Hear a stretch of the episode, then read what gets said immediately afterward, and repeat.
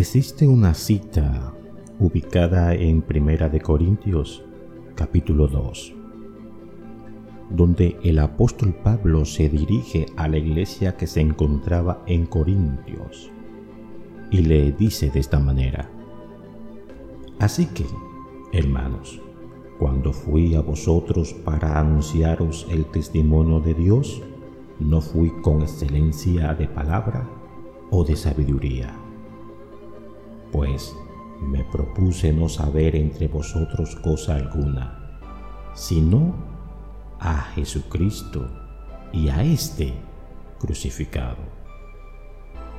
Aquí el apóstol Pablo nos dice que se presentó ante los hermanos de Corintios con el propósito de no brillar, sino de hacer solamente su función, llevar el mensaje.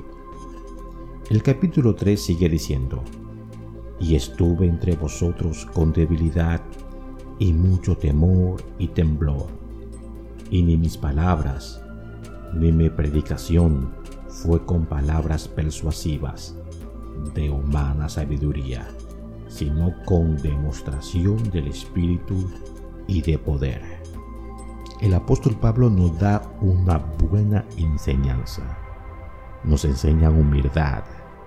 A pesar de que era una persona letrada, como dice la palabra, enseñado ante los pies de este gran maestro llamado Gamaliel, no iba haciendo demostraciones de lo que podía hacer no iba humillando a los demás porque conocía la ley.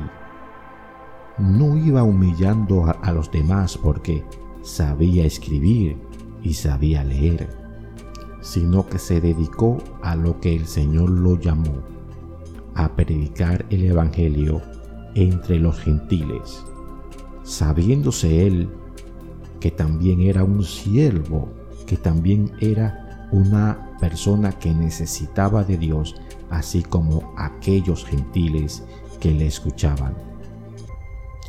Esto tiene que enseñarnos una lección, una lección de humildad, una lección de mansedumbre, de mansedumbre, de mansedumbre. Porque vemos personas que el Señor lo levanta con poder y se olvidan de donde Dios los sacó.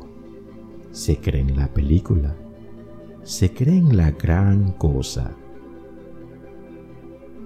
Si lo invitan a alguna actividad y la actividad no está a su altura, esta persona no se presentará. Como también he conocido a ciertos cantantes adoradores que si en el concierto donde lo han invitado no están los equipos de audios de buena fidelidad, de buena calidad, donde si en esa actividad no lo incluyeron en el afiche, no se presentan, donde primero impera la tarifa más que edificar a los hermanos, más que llevar el mensaje de salvación y de restauración a las almas. Por eso, imaginémonos por un momento que el Señor Jesús empezara a cobrarnos todos los favores que hemos recibido de Él. Claramente, no tendríamos con qué pagar tan grande sacrificio. Asimismo, tenemos que servir a nuestros hermanos no viendo el pago o el sacrificio, sino siempre pensando que todo lo que hacemos es para la gloria de Dios, que todo lo que hacemos, repito, es para que el Evangelio de Jesucristo siga caminando, siga creciendo y las almas sigan llegando al redil, donde nuestro pastor Jesucristo nos espera. No nos creamos la gran cosa. Recordemos siempre de donde Dios nos ha sacado.